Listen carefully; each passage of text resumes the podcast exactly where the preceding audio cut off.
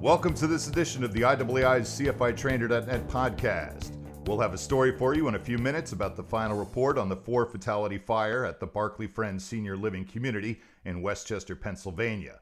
But first, we are pleased to welcome Chad Campanell, a senior special agent and certified fire investigator at the Bureau of Alcohol, Tobacco, Firearms, and Explosives. He is also the National Center for Explosives Training and Research Liaison to the ATF Fire Research Lab. Special Agent Campanell is here to talk about how ATF assists state and local fire investigators with training and investigations, as well as the strong partnership between the ATF and the IAAI. ATF has long supported CFITrainer.net by providing experts for module, podcast, and resource development, as well as direct financial support for the platform. Simply, they help CFITrainer.net stay on the air and available to all of you with quality, vetted content that improves the skills of fire investigators. Special Agent Campanell, welcome to the podcast. Hello, good to be here. I appreciate you taking the time, and uh, I understand you're down working with NFPA. And uh, talk, you want to talk about that role that you're doing now? Uh, I am on the technical committee for the new fire investigation unit uh, portion, uh, or the new fire investigation unit standard that NFPA is developing. I'm sure they're excited about the work that's being done down there, and it's, well, congratulations to you for being selected. So, uh, we were going to talk about the ATF and what they do for fire investigators in the state uh, and local and national level. So, how does the ATF support the education and training of fire investigators? Oh wow, that's a that's a loaded question. I mean, every way we can, really. We support the National Fire Academy in Emmitsburg, Maryland, and their basic origin and cause class, as well as their basic electrical class. Um, we offer advanced fire origin and cause training at our National Center for Explosives Training and Research down at the Redstone Arsenal in Huntsville, Alabama. Um, all of our CFIs travel around the country and offer our state and local fire investigation counterparts fire investigation related training.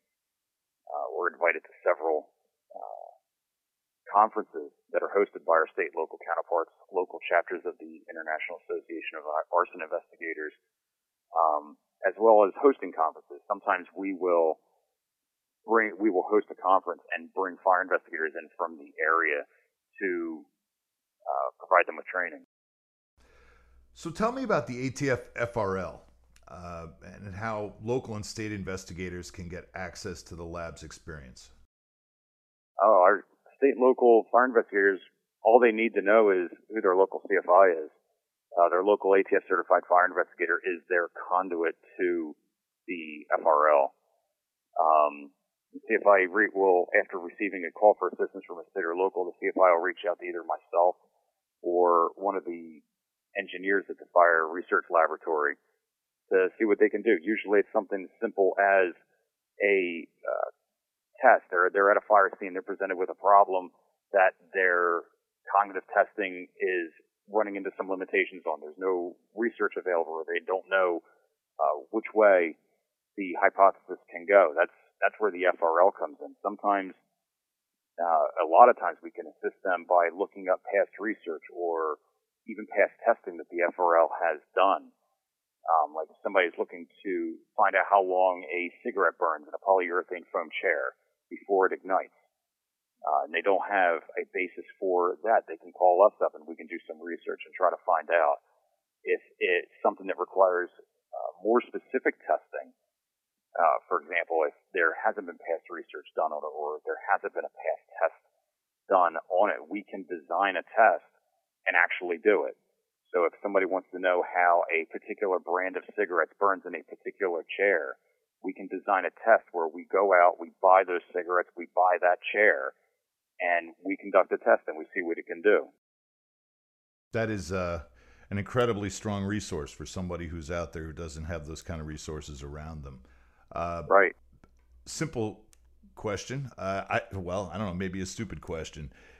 Does everybody who is are do all fire investigators know who their ATF person or contact is? Oh, that's actually pretty good question. Uh, they can call up their local ATF office, uh, which is available in the phone book or however you're going to find the phone number for a local ATF office and ask uh, ask to speak to the resident agent in charge or the group supervisor of that office and ask them. So there's uh, and all those office numbers are listed, I guess, at atf.gov. I believe so. Yes.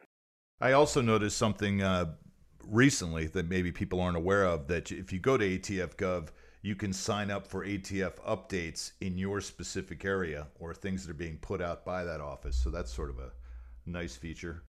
That is true. I, we've also, uh, it's my understanding, although it's not in my uh, particular department, we've increased our social media presence. So there are a lot of ways people can find out what we're doing in their areas.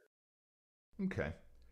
So, what other uh, resources does the ATF um, have? There's quite a few other things that are involved for local fire investigators. Like, talk a little bit about NRT and BATS and NCETR. Oh wow, uh, that's how much time do you got? Ah, we got time. Um, well, I mean, our national response team. Uh, a, lot, a lot of people know our national response team is comprised of uh, veteran special agents, including certified fire investigators like myself uh, explosives enforcement officers, certified explosive specialists, forensic chemists, fire protection engineers, electrical engineers. Uh, the NRT responds to uh, major fire and explosion scenes around the country. They, bring, they bring with them a wealth of knowledge working major fire scenes. Um, you know, what some, what might, what might be a once in a lifetime fire for a particular area, the NRT does all the time. And having that team come in to assist you with that major fire scene uh, might be of great benefit to uh, to your community. Um, you know, if a state or local fire investigator is tasked with investigating a large fire scene, again, it comes down to knowing who your local certified fire investigator is. You reach out to the local certified fire investigator who can start the process for activating the national response team uh, there and there's there, there's actually several types of responses for the NRT. You don't have to. You might not need the full NRT call out to um, come out to your scene. You might just need help with documenting the fire scene. You might just need help with doing interviews. If you have a hundred interviews that need to be done now, the NRT is a good way to get that done. We can dispatch it. It's almost like you know, in some cases it's almost NRT a la carte where you pick what you need. Um, and other times it's, it's just a full call out and that might just be easier to facilitate. And, you know, major fire scenes, it doesn't have to be a warehouse the size of a city block. It can be anything that's significant to the local community. If you have a, just a house fire that has, that's a, that's a large life loss fire or a firefighter line of duty death, these are resources that are available to you that can come in and assist you with that investigation. Um, you know, we also have the, uh, we also, believe it or not, this is another uh, branch of what we do. We also have arson profilers uh, stationed with the FBI in Quantico, Virginia. Uh, the arson profilers, they, they're trained to assist fire investigators with everything from developing profiles on serial arsonists to designing interview strategies uh, for potential suspects. Um, you mentioned the bomb and arson tracking system. Uh, the bomb and arson tracking system is a way for fire investigators and fire investigation units to do everything from manage their cases to uh, do searches of incidents in their area uh, to look for potential trends. Yeah, and I mentioned it. I mentioned it as bats. Bats, yeah, that's correct. Yes. And and I one of the things I have to say is that over the years I know that it's always a challenge to get people to use reporting software, and I know the demands on fire investigators and fire service people there. There's already many new demands for for documentation, but uh, one of the things that I've learned is that first of all, you guys have really done a lot to update uh, the simplicity of using bats and uh, and also the simplicity uh, or the ease of getting information from it. And uh, there have been some success stories in, in closing some cases. Yeah, I can tell you Bats has come a long way since I started using it. I've been using it now for most of my career now. And it has definitely come a long way. It's definitely much more user friendly. So that's something, uh, I, I guess I'm trying to remember how does somebody get access to bats? Go to bats.gov and they can sign up for an account. Okay.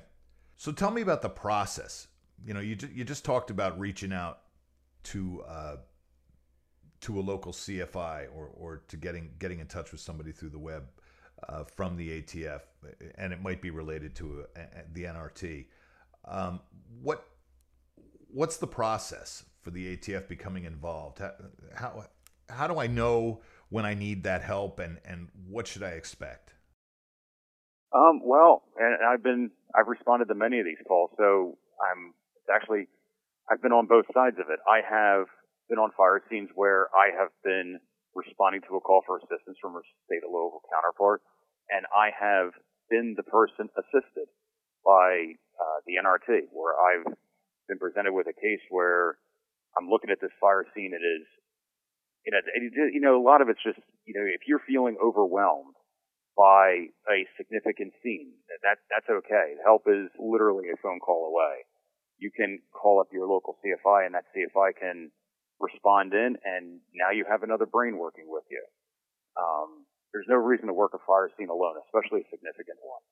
Um, you know, and that CFI is going to bring with him, you know, all of the knowledge, training, experience that he's gathered over the course of uh, so many years.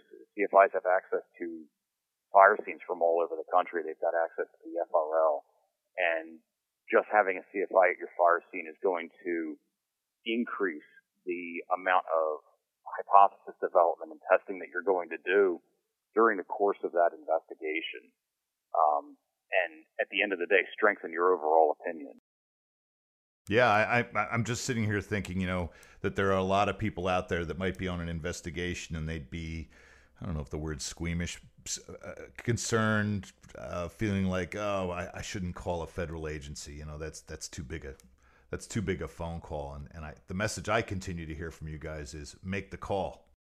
Make the call. It's it's old it's old fire department mentality. It's always easier to turn around a resource than it is to ask for it when it's too late. Well, so everybody out there listening, make the call. um, I know that you've been a big advocate of CFITrainer.net from the beginning. So uh, why don't you tell us a little bit about how uh, you've used it personally? Uh, I think I've taken every class on that, and you know, it's great. It's taught by uh, people that are at the cutting edge of the fire investigation field. So you're really getting um, you're really getting great training to keep up with whatever certifications you have to maintain for your state.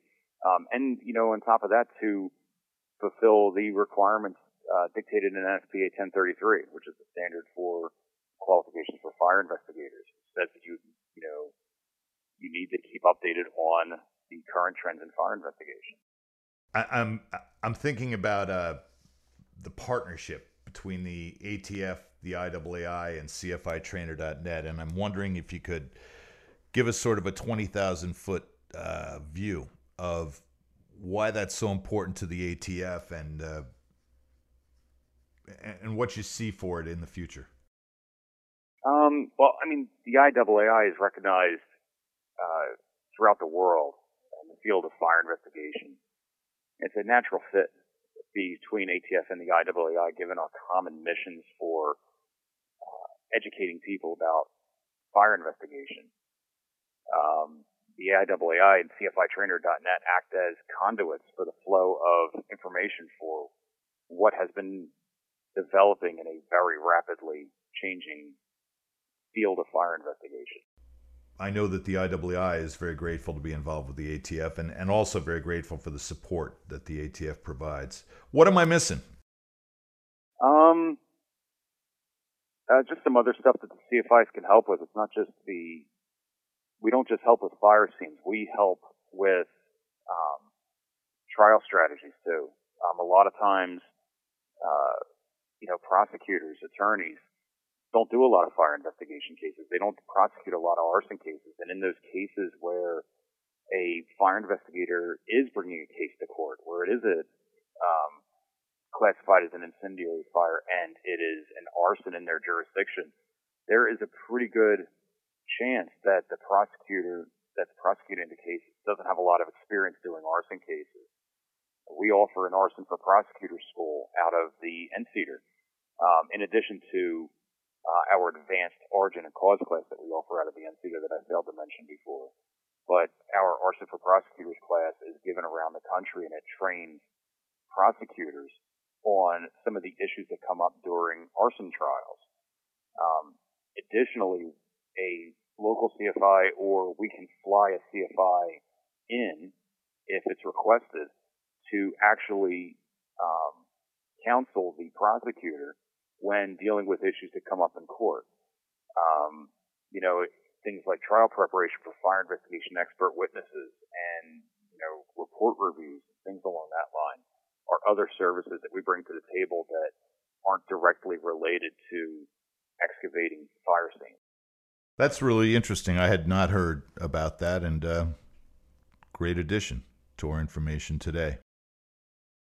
Well, we thank you very much. Chad Campanell, he's a senior agent with the Bureau of Alcohol, Tobacco, Firearms, and Explosives. Thank you very much for your time, Chad. Thank you so much. We'll be in touch in the future. All right, sounds good. There's a recent example in the news about how ATF can support local fire investigators in a tough case. In 2017, a five alarm fire at a multi building senior nursing and rehabilitation center killed four elderly residents. Due to the extensive damage to the property and the size of the fire, local officials requested the ATF join the investigation. In January 2019, the final origin and cause report of the joint investigation between ATF and the Chester County Fire Marshal's Office was released. The damage to the building made it impossible to determine the precise origin and cause, although the report states the opinion that the fire likely started in the rear garden room, which was an outdoor patio, under an overhang. The investigators did not believe the fire was intentional. The investigation did find that the main valve to the sprinkler system in the building where the fire began had been closed at some point prior to the fire. According to ATF, despite extensive testing and interviews, investigators were unable to determine definitively when the valve was turned off, but based on the totality of the investigation, investigators believe it was off during the fire. The investigators did not render an opinion as to whether a properly functioning sprinkler system would have affected the fire growth and spread given the origin. Factors contributing to the fire spread included strong winds, flammability of vinyl siding, and the lack of exterior sprinklers, which are not required by code. The fire investigation was a collaborative effort between the Chester County District Attorney's Office, Chester County Fire Marshal's Office, Pennsylvania State Police, West Chester Police Department, Chester County Sheriff's Office, and Chester County Department of Emergency Services. The investigation included more than 300 interviews, an extensive fire scene examination, review of witness photos and videos, and testing at the ATF Fire Research Lab. CFI Trainer extends its deepest condolences to the families of the residents who died in this fire. If you're interested in learning more about automatic sprinkler systems, how they can become impaired, pre planning for response to protect properties, and how to interact with sprinkler systems at a response, there are two links to further training on this podcast page one online training module from the National Fallen Firefighters Foundation, and the Fighting Fire in Sprinklered Buildings program from FM Global. If you're responsible for doing pre planning or respond to properties protected by sprinkler systems, you might want to review this training and forward it to your colleagues. Just a shout out to the folks at Ball Watch Switzerland. Wanted to say how grateful we are for them donating a watch to the IAAI Foundation auction for this year's ITC. If you missed out, you can learn more about that watch in the news section of the IAAI's website at firearson.com. And just a reminder to all of you a majority of our funding for CFITrainer.net and this podcast comes from a grant from DHS FEMA USFA, the Fire Prevention and Safety Grants. For the International Association of Arson Investigators and CFITrainer.net, I'm Rod Ammon.